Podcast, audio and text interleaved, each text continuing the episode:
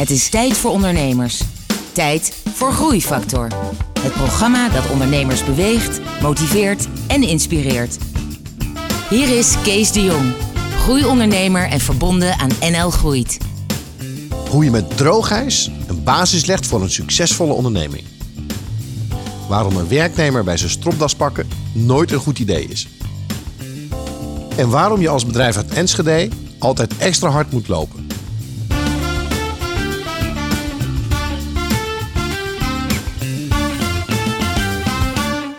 Hallo en welkom bij Groeifactor. Het programma dat ondernemers beweegt, motiveert en inspireert. Met een openhartig gesprek met een inspirerende ondernemer. En vandaag is dat Rob Evers. Rob, welkom. Rob, jij bent Ja. van uh, Rolite, dat is jouw bedrijf. Ja, ja, mede. Want ik heb gelukkig nu een eh, compagnon. Maar, maar je bent niet begonnen met een compagnon. Nee, Eh, nee, Dat nee, is nee. 40 jaar geleden. Ja, 40 jaar geleden. En, en, en wat doet Rolite ongeveer? Eh, nu zijn wij een eh, eh, groothandel, importeur eh, van theatertechnische verlichtingsapparatuur. Wij richten theaters in, verkopen aan verhuurbedrijven die professioneel theatermateriaal nodig hebben en gebruiken in hun shows en voorstellingen. Wij verhuren zelf niet. Dat wordt wel eens verward. Maar wij verkopen alleen. En, maar de inrichtingen doe je ook. En dan noemen ze een Ja. theater wat met jullie spullen is ingericht. Oh, dat zijn er eigenlijk heel veel. Ja. En nou vraag je het aan de verkeerde man. Want inmiddels doe ik al jaren productontwikkeling. En mijn compagnon doet de, de commercie. En die kan je zo twintig namen noemen van theaters eh, waar wij de inrichting hebben gedaan. Maar de productontwikkeling en, en, en noem eens dan eens product wat jullie ontwikkelen. Ja, nou, productontwikkeling is een, eh, eigenlijk een, noem het een derde tak van sport. Eh Rolite is groothandel-importeur. Een tweede tak van sport, noem ik het maar even, wat wij doen, is projectmatig werken. En dan gaan we naar een theater of een school of een gebouw waar de klant vraagt: maak hier een theater van. Nou, dan gaan we tekenen, engineeren, monteren en monteren op locatie. Dat is, een, dat is echt een aparte manier van werken. Ja. Dus dat is onze tweede eh, ja, divisie. En een derde, wat ontstaan is uit behoefte in de markt en waar Rolite eh, ja, met één wagentje is begonnen, is nu een eigen bedrijf aan het worden. En dat, heet, dat is ons eigen merk, wat wij Admiraal als brandlabel eh, op de markt brengen. Eh, ja, en dat is een heel productenpakket wat je kunt gebruiken in de entertainment. eh, En dat is een product, maar dat zijn dus lampen, lichten, systemen. nou, dat is nog heel Of beperkt op dit moment. In zoverre, het is nu nog alles zonder stekker. Maar sinds gisteren is dat zelfs ook al niet meer maar hoe waar. bedoel je, zijn dat dan kaarsen? Ja, nee, nee geen kaarsen. Transportmiddelen, een hefmiddel, opslagmiddelen. eh, Ah, kijk, onze verhuurklanten, die eh, verhuren is. eh, iemand vroeg dat eens. Wat, wat ben jij? Ik ben een verhuurder. Ja, wat is dat dan? En zijn antwoord was: Ik ben iets tussen een verhuizer en elektricien. En dat klopt, want verhuurders gaan de hele dag met hun spullen in een vrachtwagentje naar een locatie, laden uit, sluiten het aan en zorgen dat s'avonds de lampen branden. Ja. Dan ben je een verhuurder. Nou, maar om die installatie, die technische installatie te vervoeren, de trussen waar de lampen aan hangen, dat zijn die aluminium eh, constructies, Mhm. daar hebben wij transportmiddelen voor. En ja, daar bestaat wel iets. En kennelijk zijn wij in staat om net even een product te maken waar men van zegt, ja, hè, hè, dat is nou echt slim. Oké, dus, dus jij hebt gewoon gezien, oké, dit werkt niet. Je, je Ja. hebt een probleem voor je klanten opgelost. Juist. En, en dat loopt. Maar dat is natuurlijk niet alleen Nederland. Want dan hebben ze dat probleem overal. Ja, dat is ook zo. En eh, nou, dan heb je het alweer over ondernemen. Ik schat zo in dat wij al twintig jaar geleden het eerste Admiral product bedacht hebben. Mhm. Dat was om een eigen probleem op te lossen.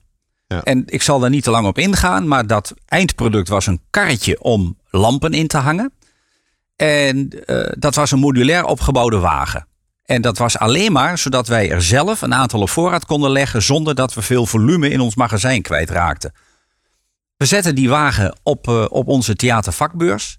En mensen zeiden ineens, ja kijk, dat, oh, dat is het. Ah, dat is handig, dat wil ik hebben.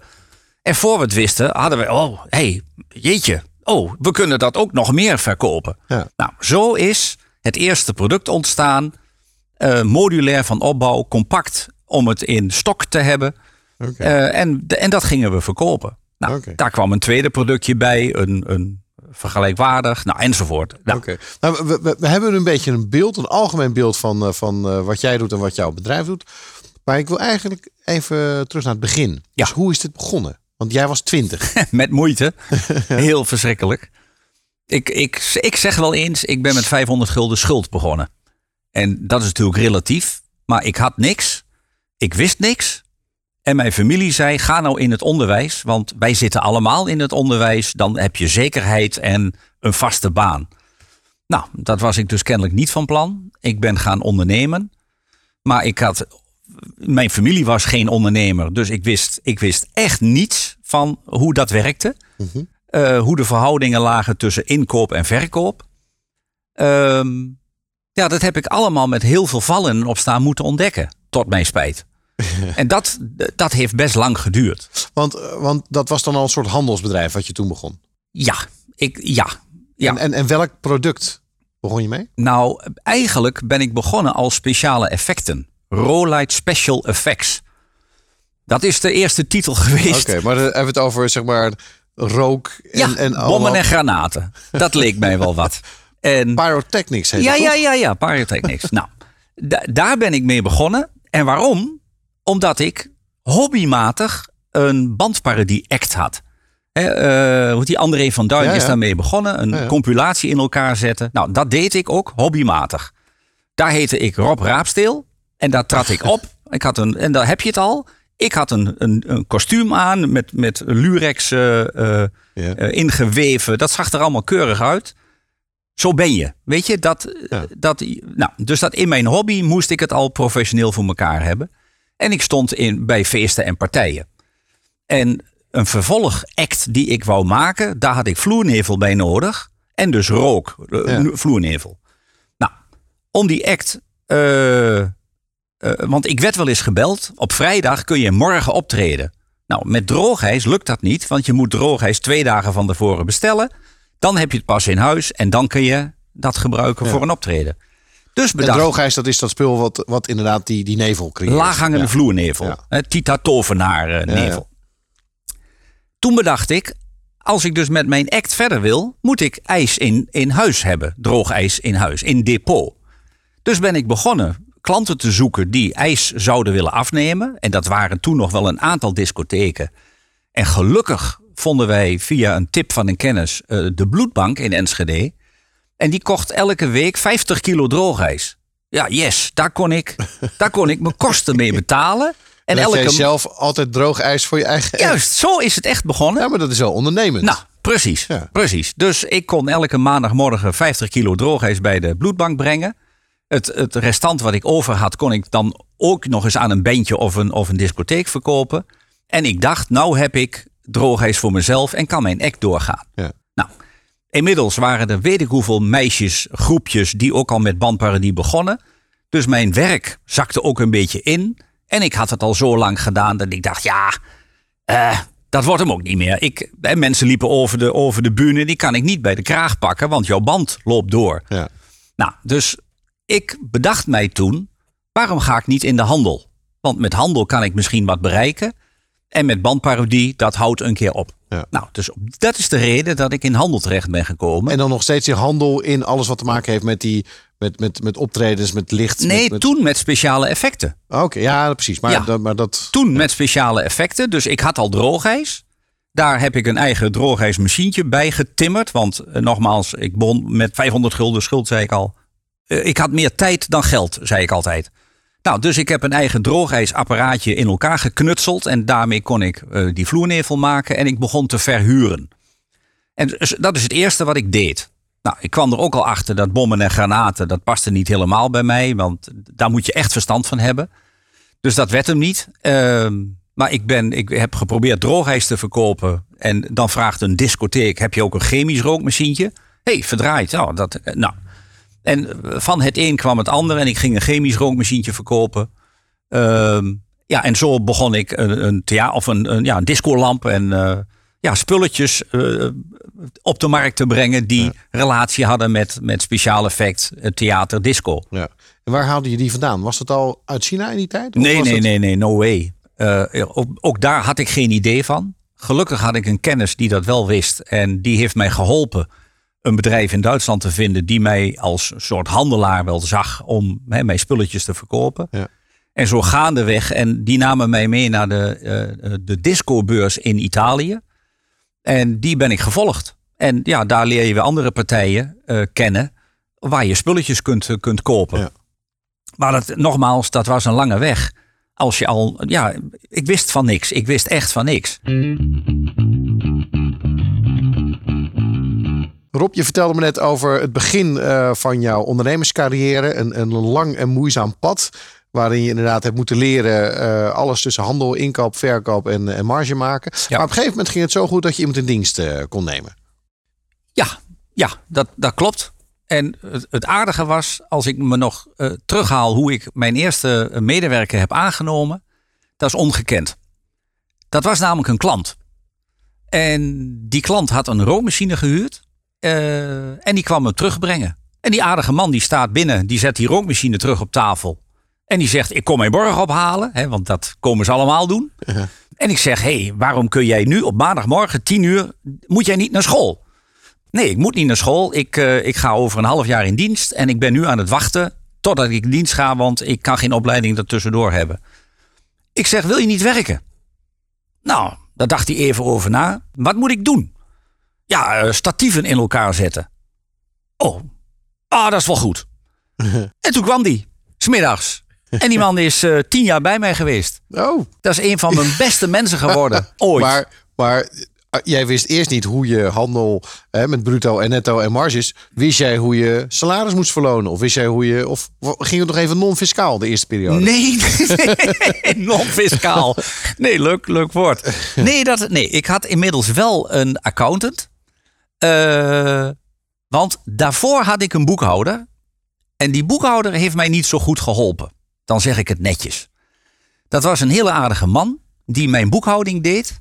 De Belastingdienst kwam op een gegeven moment binnen en die zei: Ik heb nu drie uh, belastingaangiftes van jou gezien. Waar je nog te weinig belasting voor had betaald. Dus de Belastingdienst kwam even bij ons op de stoep en die zei: Rob Evers, jij moet nog wat belasting betalen.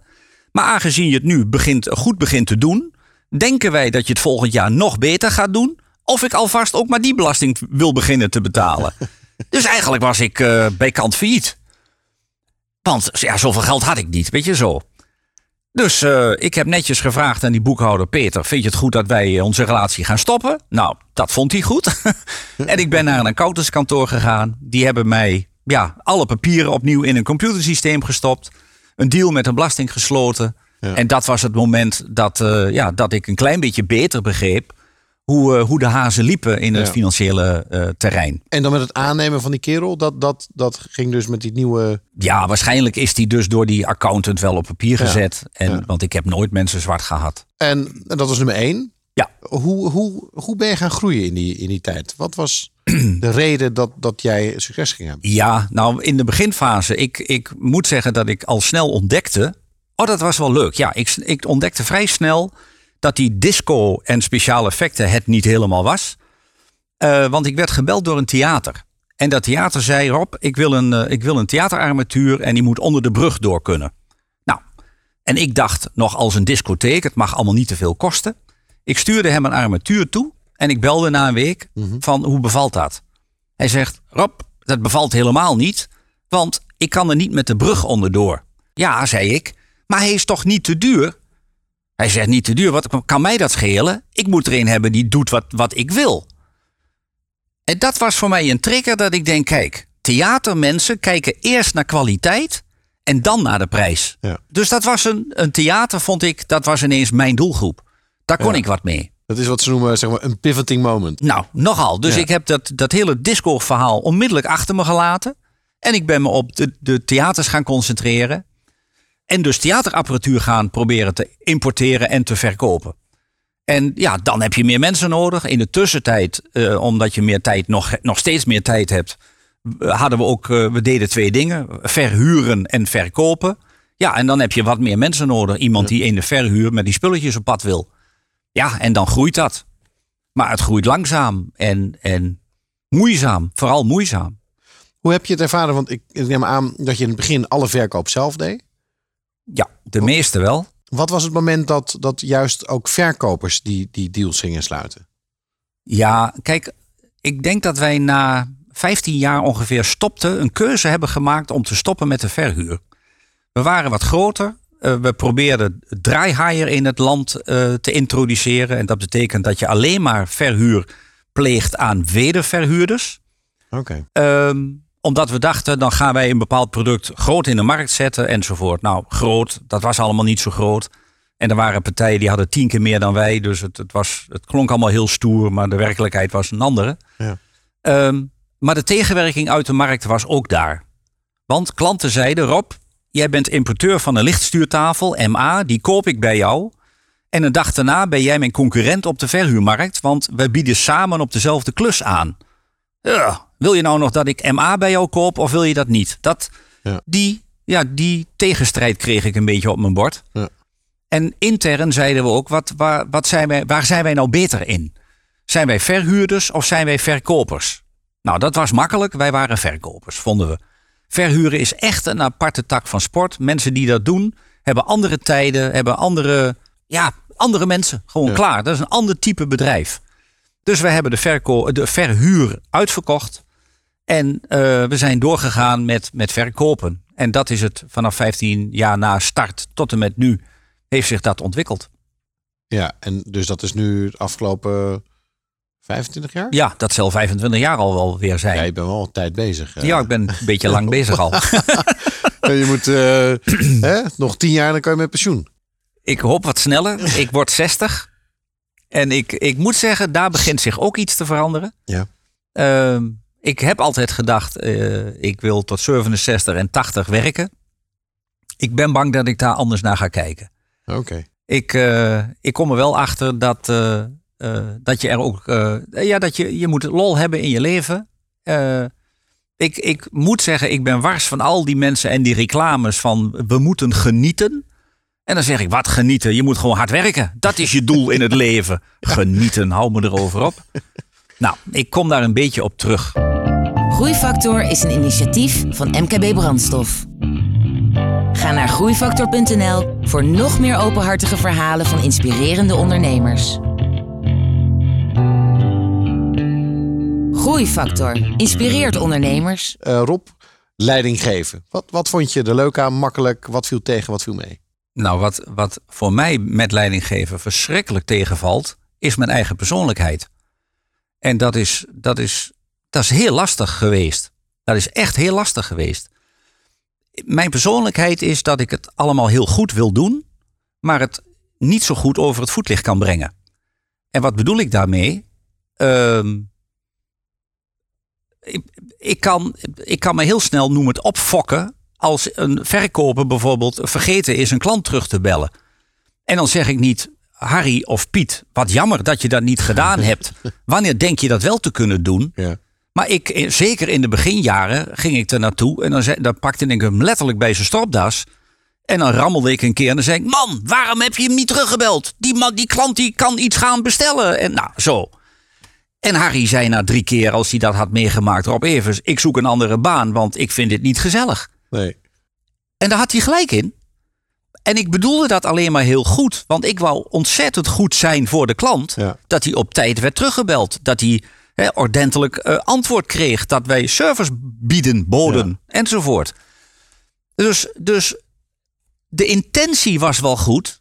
Alleen het kwam er zo rottig uit, om het maar zo te zeggen. En daar heb, ik, daar heb ik heel lang mee gemarteld, mee gestruggeld. Dat kun je best weten.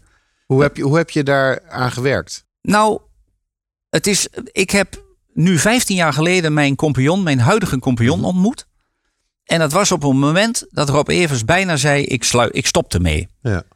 Ehm, ik ga voor een andere baas werken. Dan heeft die man alle sores. Ik ben goed genoeg om voor hem hele mooie dingen te doen.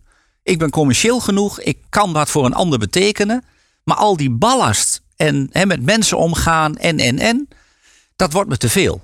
Ja. En ehm, we hebben toen een advertentie gezet voor een verkoopleider zonder stropdas. Van doe maar normaal. Hè, we zijn geen... eh, t- En daar reageerde Robert Winters op. Mijn, mijn compagnon nu, compagnon. En die is begonnen als verkoopleider. Maar eigenlijk was het al in het gesprek zo. Robert, als jij mijn bedrijf wil kopen. Ik, je kunt het voor een kwartje krijgen. Dan word jij de baas. Dan kom ik weer bij jou in dienst. Dat was eigenlijk toen het gevoel wat ik met mijn eigen onderneming had. En, nou, daar wil ik even iets, iets dieper op. Want je noemde het woord inderdaad ballast. Wat, wat ervaarde je toen zo als ballast? Was, wat was zo zwaar? Dat ik niet bij machten was om het op een goede manier aan de mensen te communiceren. Ja. Dat is best moeilijk voor mij gebleken. En daar heb ik nog wel eens moeite mee. Ehm, terwijl ik natuurlijk eh, stinkend mijn best doe om dat te veranderen. En ik, ik heb ook nou, maandelijks met een, met een uh, orthopedagoog, heet die man geloof ik, gesproken. Hm. En die mij, uh, hoe zeg je dat, de spiegel voorhield. Ehm, en dat heeft wel geholpen. Dat duurt heel lang, want ja, je persoonlijkheid is je persoonlijkheid. Ehm, en dat heeft wel wat geholpen. Maar ook het feit dat Robert Winters in het bedrijf kwam, die de verkoop aanstuurde, daardoor kon ik mij al wat terugtrekken. Ja. En ehm, natuurlijk zien ze mij door het bedrijf lopen. En zien ze mijn ogen en denken ze: Oh, Rob even ziet wel wat en is weer helemaal ondaan. Of dat was ik niet, maar zo, dat kon ik uitstralen. Ehm, maar mijn tactiek was dan: dan ging ik naar Robert en dan zei ik: Robert, wil je hem vertellen dat hij dat niet meer moet doen? dat was een eerste. Oké, maar dat is al, dat is al zeg maar les 1 van heel goed leiderschap en management. Nou, dat je nou. mensen niet zelf inderdaad aanspreekt, maar alleen maar door degene die er echt over gaat. Nou, ik denk dat ondernemen is dat je in staat bent om mensen hun verantwoordelijkheden te geven. En dat moet ook, anders kun je niet groeien. Hey, eh, eh, terugkijkend, uh, mensen is natuurlijk uh, een van de lastigste dingen uit, het, uit het bouwen van een bedrijf. Zijn er nog andere dingen die, waar je naar terugkijkt, dat je dacht, ja, dat, is, dat was toch wel heel moeilijk of heel zwaar? Nou, bijzonder. Nee, want ik, ik denk dat je gelijk hebt dat mensen je, je, je belangrijkste goed zijn. Maar heb je altijd, eh, heb je nooit een financieel eh, langs de rand gevaren? Of heb je wel eens. Oeh, wat dat even denken. Producten totaal mislukt, theaters in de brand gevlogen? Nou, ja, kijk, natuurlijk gaat het ons niet voor de wind. En moeten wij heel hard werken uh, om de kosten te verdienen. Wij zitten, weet je wat onze tegenslag is? Dat we in Enschede zitten. Want mensen in het Westen, daar waar de theatertechniek het meeste uh, uh, aanwezig is, hè, alle grote theaters, Amsterdam en, en, en, die op een gegeven moment zeiden ze, nou ik kom een keer naar jullie toe. Waar zitten jullie eigenlijk? Ja, in Enschede. Uh, Enschede, wacht even. Is dat, is dat bij Apeldoorn? Ja, dan ga je de goede kant op. Ja. Maar dan moet je nog verder. Dus, dus de fysieke plek waar wij zitten, heeft ons al geen windeieren gelegd. Nee. Dus wij hebben letterlijk twee keer harder moeten eh, werken. Uh, om aan de bak te komen in, in, in Theater Minnend Nederland. Uh, dan mensen die al in het Westen zaten. Heb je wel eens gedacht om te verhuizen? Nee, wel eens gedacht. Maar dan, dan dacht ik, wij moeten met de Twentse mentaliteit. Met die mensen, met die mentaliteit in het Westen kunnen zitten. Ja, ja dat wel. Waar ben je het meest trots op? Och, ik denk dat we, dat we zijn waar we zijn. Ik denk dat we, ja, ik ben, eigenlijk ben ik trots dat we elk jaar constateren dat ons team steeds beter wordt. Ja. En dat is raar, want op een gegeven moment denk je, nou, dit is, dit is fantastisch wat hier gebeurt. Om een jaar daarna te constateren, ah, het gaat nog beter. Ja. Dus hè, hoeveel beter kan dat? Ik vind het niet, maar het, eh, mensen worden zelfstandiger. Wij laten ze ook zelfstandiger. Dus het heeft echt alles te maken met hoe, je ze, hoe vrij je ze laat. Ehm, en dat je steeds betere mensen krijgt. In het begin, toen ik begon, ja, wie is Rob Evers en wie is Rolite? Wie wil daar werken? Ja, daar wou iemand werken die geen baan kon vinden. Ja, de rookmachine komt terug. Nou ja, maar, nee, maar begrijp. Hè? Dus ehm, eh, er zijn grote bedrijven die, die hoeven geen reclame te maken. Daar wil jij naartoe. Nou, wij zijn een klein bedrijf en wij moeten echt even uh, aan de buitenwereld vertellen van ja, wij zijn ook een heel fijn en mooi bedrijf. Nou, dat, wij krijgen steeds betere mensen. En die, die, die hebben we al, al heel lang, maar dat is wel een, dat is wel een ding. Ja. Maar wij zijn ook heel, wij zijn trots op onze mensen en we zijn er ook denk ik heel goed voor. Als je wat hebt, dan kun je bij ons aankomen en dat weten ze ook. Ehm, ja, want ik denk dat, dat je, je personeel, je mensen, ja, dat is je belangrijkste goed. Daar moet je het van hebben. Heb je nog wat tips die je kan delen? Ja. Ja, ik denk dat je niet moet kopiëren. Dat is er één. Wat, uh, ja, ik denk dat wel. Anderen zeggen dan blijf bij jezelf. Maar het klopt wel. Als je te veel naar de concurrent kijkt, dan loop je altijd twee stappen achter. En nee, je moet je eigen koers varen. Ja, en, en, dat, en ik denk dat heel veel ondernemers dit, dit herkennen. Ja. Alleen hoe zorg je er dan voor dat je, dat je voorloopt? Want het is druk en je hebt klanten. En hoe zorg je er dan voor dat je die innovatie kan doen? Of dat je kan nadenken over wat er na dit product komt? Ja, maar daar heb je je team voor. Sparren met elkaar. Uh, overleggen. Uh, met elkaar naar beurzen toe gaan. Uh, praten over wat zien jullie als ontwikkeling? Wat, wat beluister je aan de telefoon waar mensen en klanten behoefte aan hebben? Dat, dat, dat zet strategie uit. En natuurlijk, naar anderen luisteren. Wij, wij hebben eens, uh, uh, ik kwam voor het eerst bij mijn dealer in, nee, bij mijn leverancier in Duitsland. En die was honderd keer groter hè, op dat moment. En die zei: Rob, ik, wij, ik nodig klanten uit en wij houden een workshop en seminars. En workshop en seminars. Ik, geen idee waar het over ging. nou, dat betekent dat je les geeft en, en dingen uitlegt. En dat zijn wij op enig moment ook gaan doen. Wij ja. hebben een theater in uh, uh, Apeldoorn, Arnhem. Amersfoort. Arnhem. Oké. Okay. In Arnhem. We hebben daar een theater uh, ja, afgehuurd. En we hebben een workshop uitgeschreven. Dus een mailing verstuurd. We gaan vertellen over rikking, over stuurtafels enzovoort. Nou, onze vereniging voor podiumtechniek. Als die een topdag hebben, halen die 50 tot 100 mensen binnen. En wij dachten, nou, poeh, als er nou eens 40 of 50 komen, dan doen we het hartstikke goed. En wij sturen dus die mailing weg en je mag daarop reageren. En ik kom terug van vakantie. En de jongens die zeggen, Rob, er zijn al 200 aanmeldingen. Oh, wat gebeurt ons? Wat de... Hè? Poeh. Wat gebeurt ons? En moeten we doorgaan of niet? Of moeten we stoppen? Nou, wij terug naar het theater. Kunnen we andere ruimtes krijgen? Kunnen we het anders uh, indelen? Ja, dat kon. En bij 350 zijn we gestopt. Dus mensen vonden het geweldig dat wij met een workshop begonnen. Ja, ja loop je dan vooruit? Ja, je loopt vooruit. Ja. Maar is het je eigen idee? Nee, het is gewoon rondkijken. Ja. Klauwen met die ogen, zeggen de Duitsers. Okay. De, de kunst afkijken. Dat geeft toch niet? Nou, dit, maar dit vind ik al een fantastische tip. Dus, dus één, uh, doe niet wat je concurrentie doet. Probeer nee. vooruit te lopen en, en daarin. Dat is één. Uh, ander, inzichten, leerpunten die je hebt uh, opgebouwd?